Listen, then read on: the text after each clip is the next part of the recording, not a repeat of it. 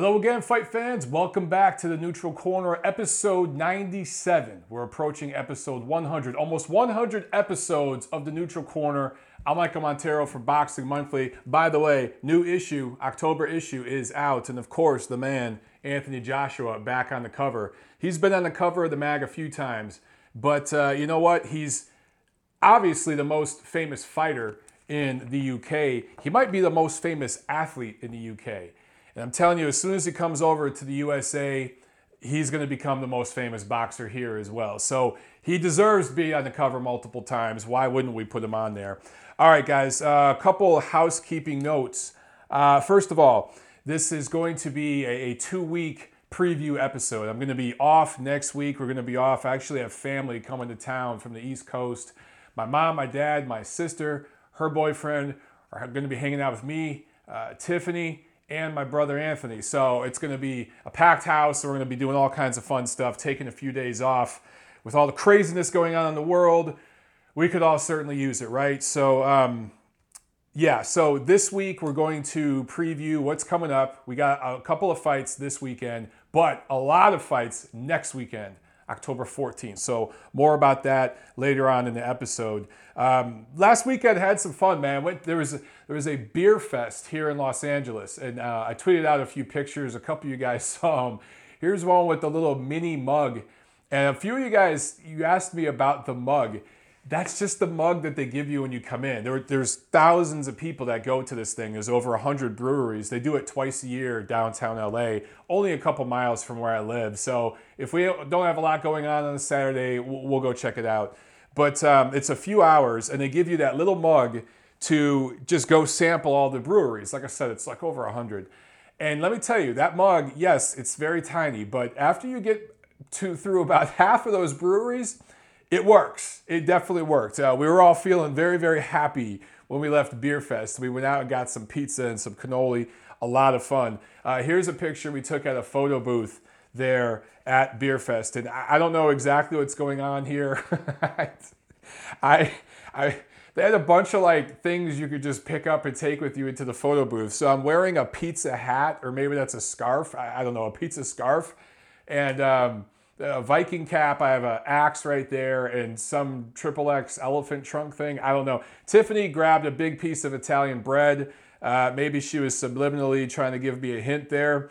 And uh, my brother had a rubber chicken and a boxing glove. So that definitely, uh, that got pinned on my Twitter profile for a while. That was a good one. Anyway, so that's it, man. I just thought you guys could use a couple of laughs from some of the, my idiocy this weekend. Let's get into news and notes. All right, first order of business, everyone's favorite topic, pay-per-view numbers. Now, you're seeing some tweets and some posts from uh, different sources talking about the Canelo Golovkin pay-per-view numbers. And if I talked a little bit about this already, uh, forgive me for bringing it up again. I just want to uh, reiterate a f- couple of things. The reported number right now is one point three million pay-per-view buys, which is a very, very good buy rate. But that does not take into consideration a couple of different outlets. I don't quote me, but I, I, I'm not sure if that includes the movie theaters that, that showed the fight. And I know that it doesn't include some of the online streaming.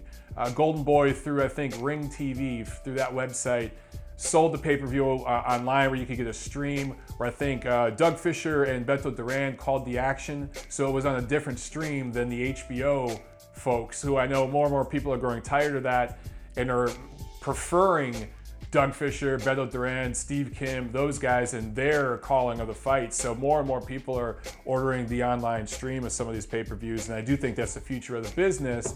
The number I'm hearing, and this is, I've told some of you guys this for the last week or so, I'm hearing it's going to do around one point five to one point six once it's all said and done. That's going to be the final number. And, you know, look, considering it came three weeks, literally exactly three weeks after the circus, you know, the Mayweather-McGregor thing, which did somewhere in the low to mid four millions. I can't remember the exact number off the top of my head. I think four point four million buys itself. When you look at those two combined, I mean, within three weeks, you had well over five million pay-per-views being sold. You know, one card really was a circus-type freak show that had a somewhat interesting undercard. Not that great, but interesting, a couple of the fights. And then you looked at the, the other one, and that was the real event, but it was all main event. It had a horrible undercard. Uh, you know, you look at Canelo Golovkin, I think the gate, off the top of my head, I don't remember the exact number, but I believe it was twenty-seven million.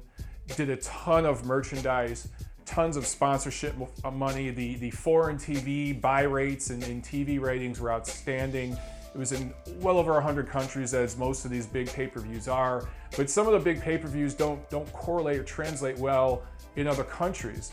This one did. Of course, throughout Latin America and Europe, it did very, very well.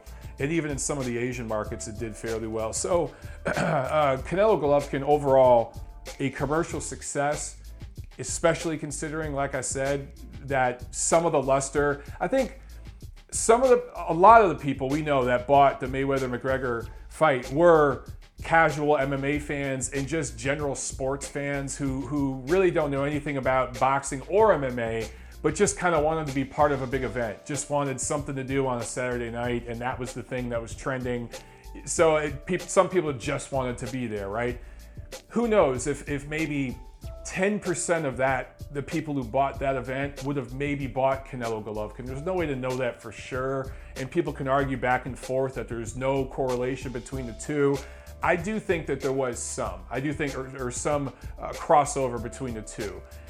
Yeah, ninety percent was marketing to two completely different fan bases. One, one was marketing to, like I said, casual sports fans. One was marketing to boxing fans.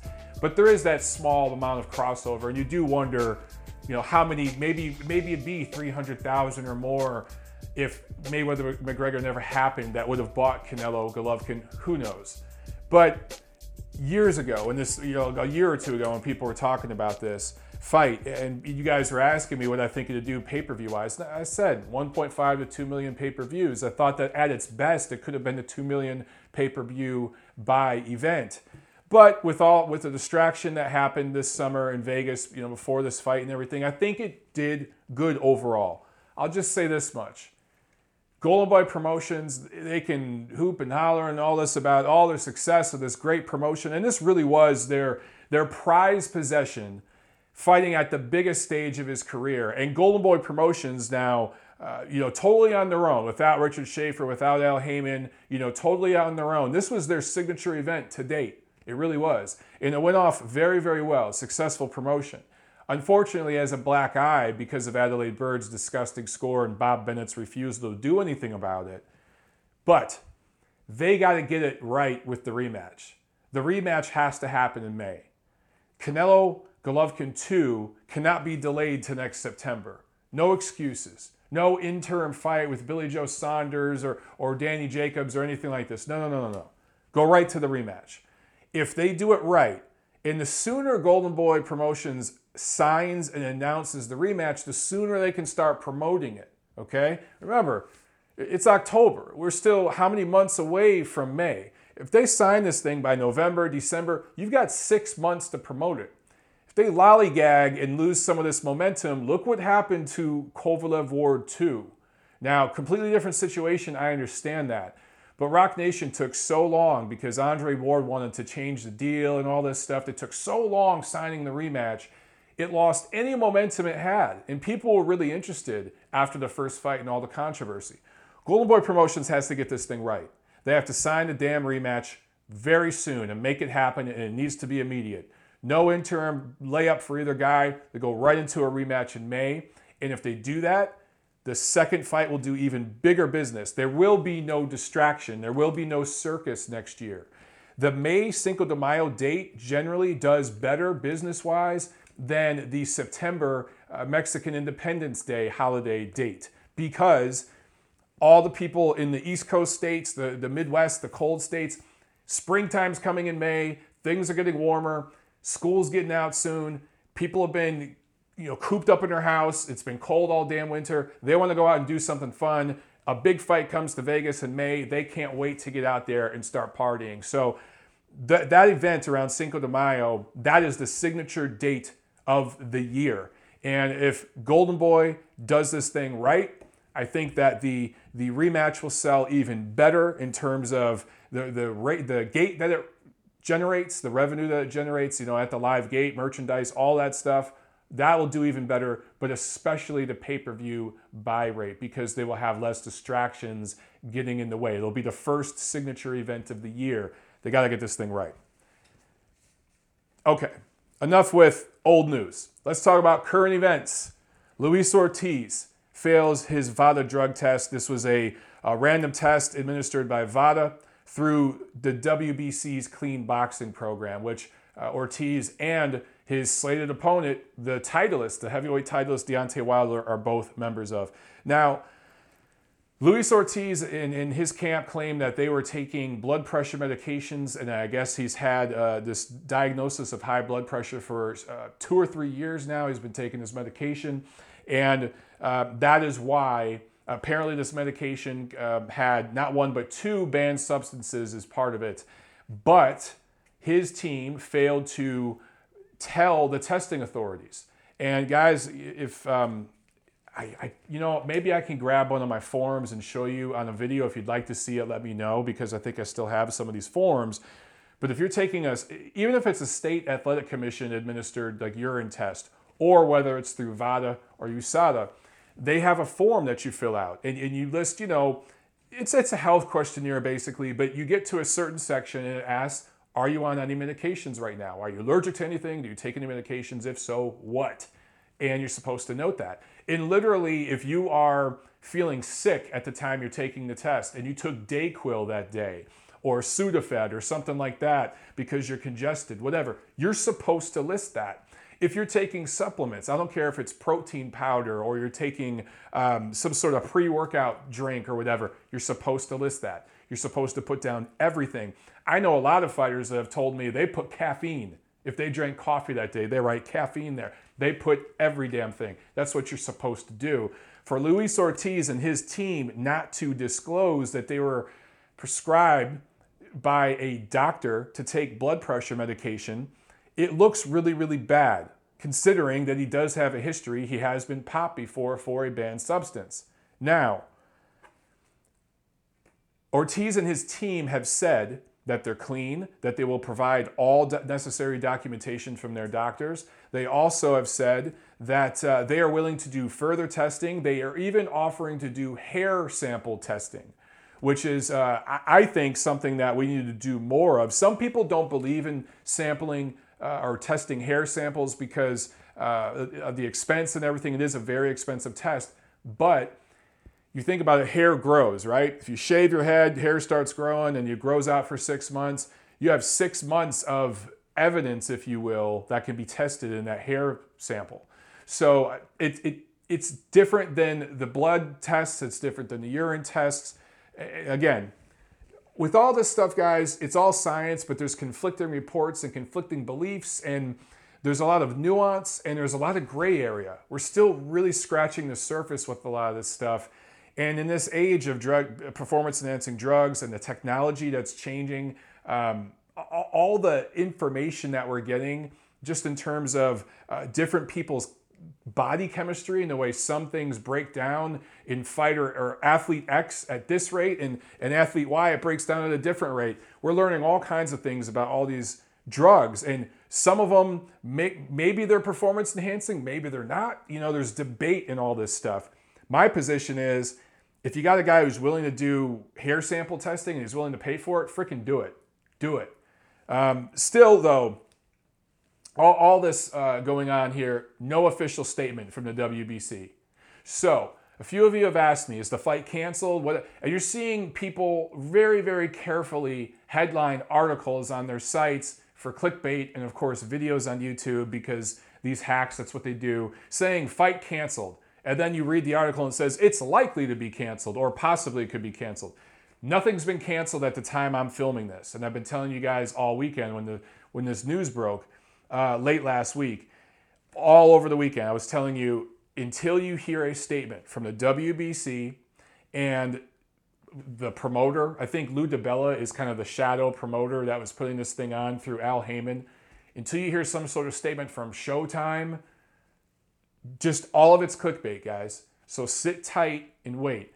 Me personally, I think that based on everything we have here, it looks to me that I would bet this fight's going to go forward. I would bet that Deontay Wilder and Luis Ortiz are still going to fight, and we're going to see them go November fourth. For what it's worth, promoter Lou DiBella said, with or without that heavyweight fight, that card at Barclays Center is still going forward. One last note about this, and then I'll move on. I've seen a lot of people bashing Deontay Wilder and saying that this is a way of protecting him. This is the W B C's doing favors for Al Heyman and protecting Deontay Wilder. Guys, that's all B S. Look, Wilder is someone who's very, very easy to criticize. His career has been smoke and mirrors, and his opposition has been terrible.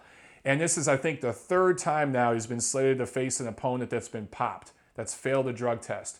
And the second time, it's been a signature opponent. It would have been the best opponent of his career. Of course, we know about Alexander Povetkin going back a year or so, and now it's Luis Ortiz.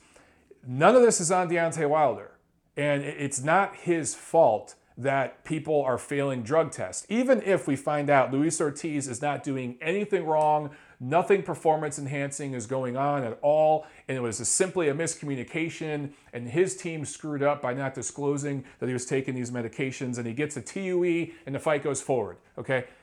None of this is Deontay Wilder's fault. So we can criticize Wilder for some of his antics outside the ring, some of the classless behavior. You know, there was that near riot at the hotel after his last fight earlier this year. Uh, his opposition's been trash. He's he's fought horribly in some of his recent fights. He's fought down to the level of his opposition after looking pretty good against Berman Stavern in the fight where he won his title a couple years ago. We can criticize all that.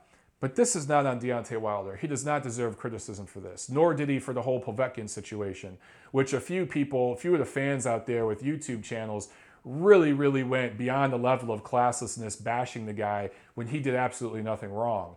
And again, I'm not defending a lot of Deontay Wilder's antics, so you know, let me preface that.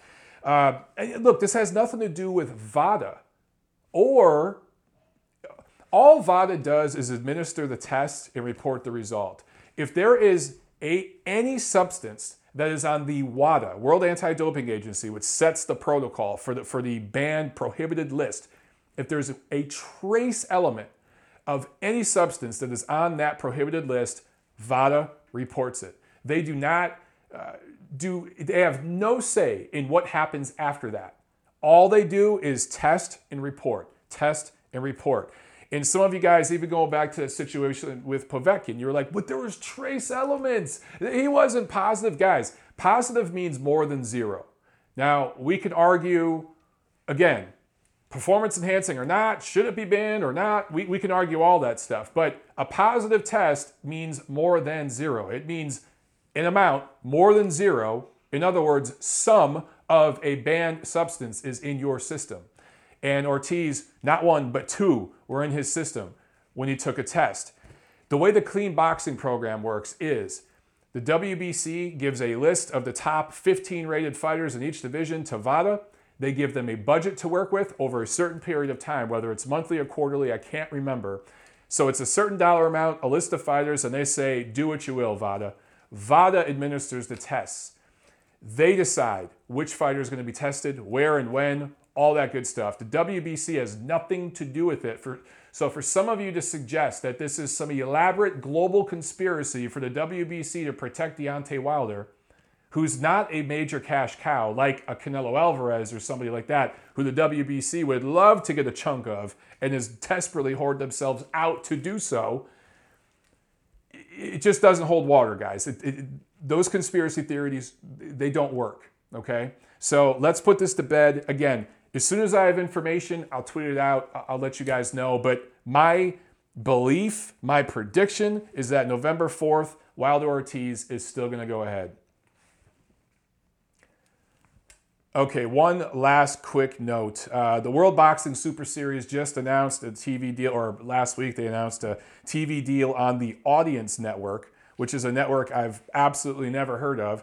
And it's not even available on regular cable or uh, Time Warner Cable, which is now Spectrum T V here in the States.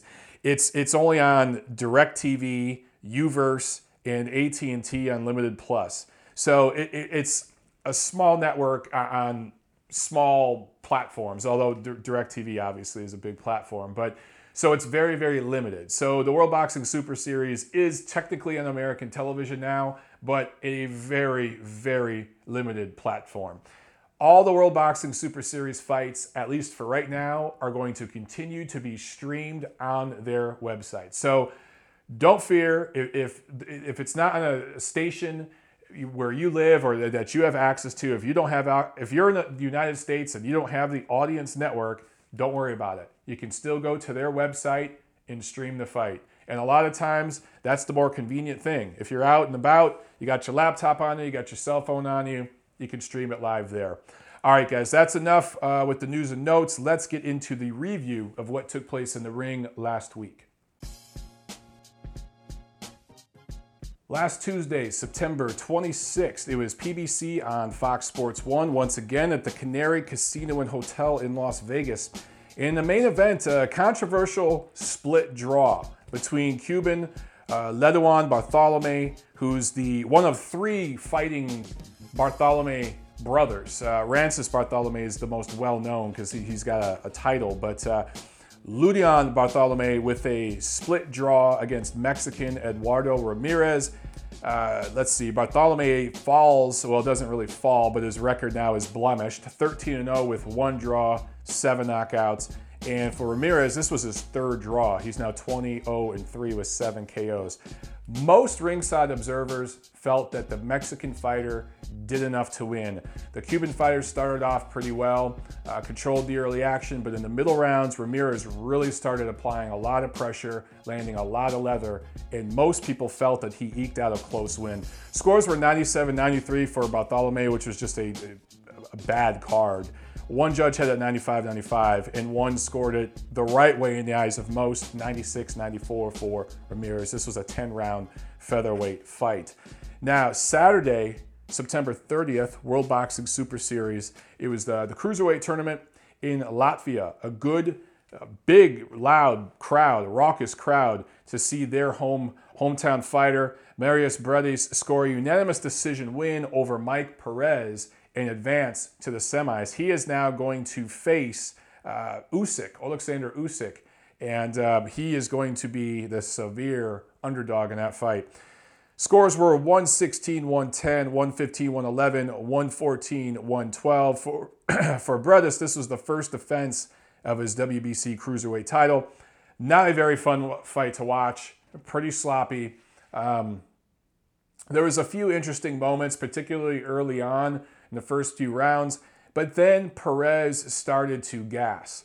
And those of you who watch the show every week, you saw my preview last week where I told you that Perez had only fought literally one round, one round since May of twenty fifteen, when he fought Alexander Povetkin and was stopped uh, or lost to Povetkin. He weighed two hundred forty pounds when he fought Povetkin in May of twenty fifteen. So skip forward two years almost two and a half years. He literally fought one round earlier this year. So, you know, he, he showed in that one round he fought, it was actually a portion of a round where he fought a cab driver, that uh, he could make the cruiserweight limit. Cool. Other than that, not much else. So it's, it's understandable why the guy gassed so quickly in this fight. For how gassed he was, for how much ring rust he had, for all of that. It's amazing that Bredis couldn't stop him. I think that guys like Usyk, I think Gassiev, I think Dorticos would have stopped this version of Mike Perez, and Bredis couldn't. Uh, he's gone twenty-four rounds this year with a very old Marco Huck, who was just stopped in his last fight, right, against, against Usyk, and Mike Perez. Not one single knockdown. So this guy is just not a power puncher. Bredis has a record of twenty-three and oh with eighteen knockouts, but look at who it, look who those eighteen knockouts were. I just don't see a big power punching guy here with elite level skills that's going to give Oleksandr Usyk any trouble. And I think that when that fight happens, Usyk is the higher seed, so it's going to be, that fight will take place. I don't know if it'll be in America, maybe in, in Germany or something like that, or it could be over in Ukraine or somewhere like that. So uh, anything's possible with in regards to where that fight will take place, but you have to favor Usyk big time. And it'll be interesting to see if Usyk can show another level and stop, not just beat Burgess, but stop him. Also, uh, Krzysztof Golwacki won a T K O five in the co-main. He was on that card as well. So uh, not the greatest fight in the world. So far, it was arguably the weakest fight of the tournament so far, the World Boxing Super Series, just as far as action or lack thereof. But Bredes moves forward. For Mike Perez, I really don't know where he goes now uh, from here at this stage of, of his career. I, I really thought that if he was one hundred percent for this fight and could go a hard twelve rounds, if he could have fought all twelve rounds the way he fought the first three or four rounds, he, he probably would have won this fight. And I, I thought he was a very live dog. I, on paper, this was to be the most evenly matched of the whole cruiserweight lot, you know, these first op- this opening round. And, uh, you know, Perez just couldn't do anything after a few rounds. But when you fight one round in two-plus years and you dropped forty pounds in the process, yeah, what do you expect?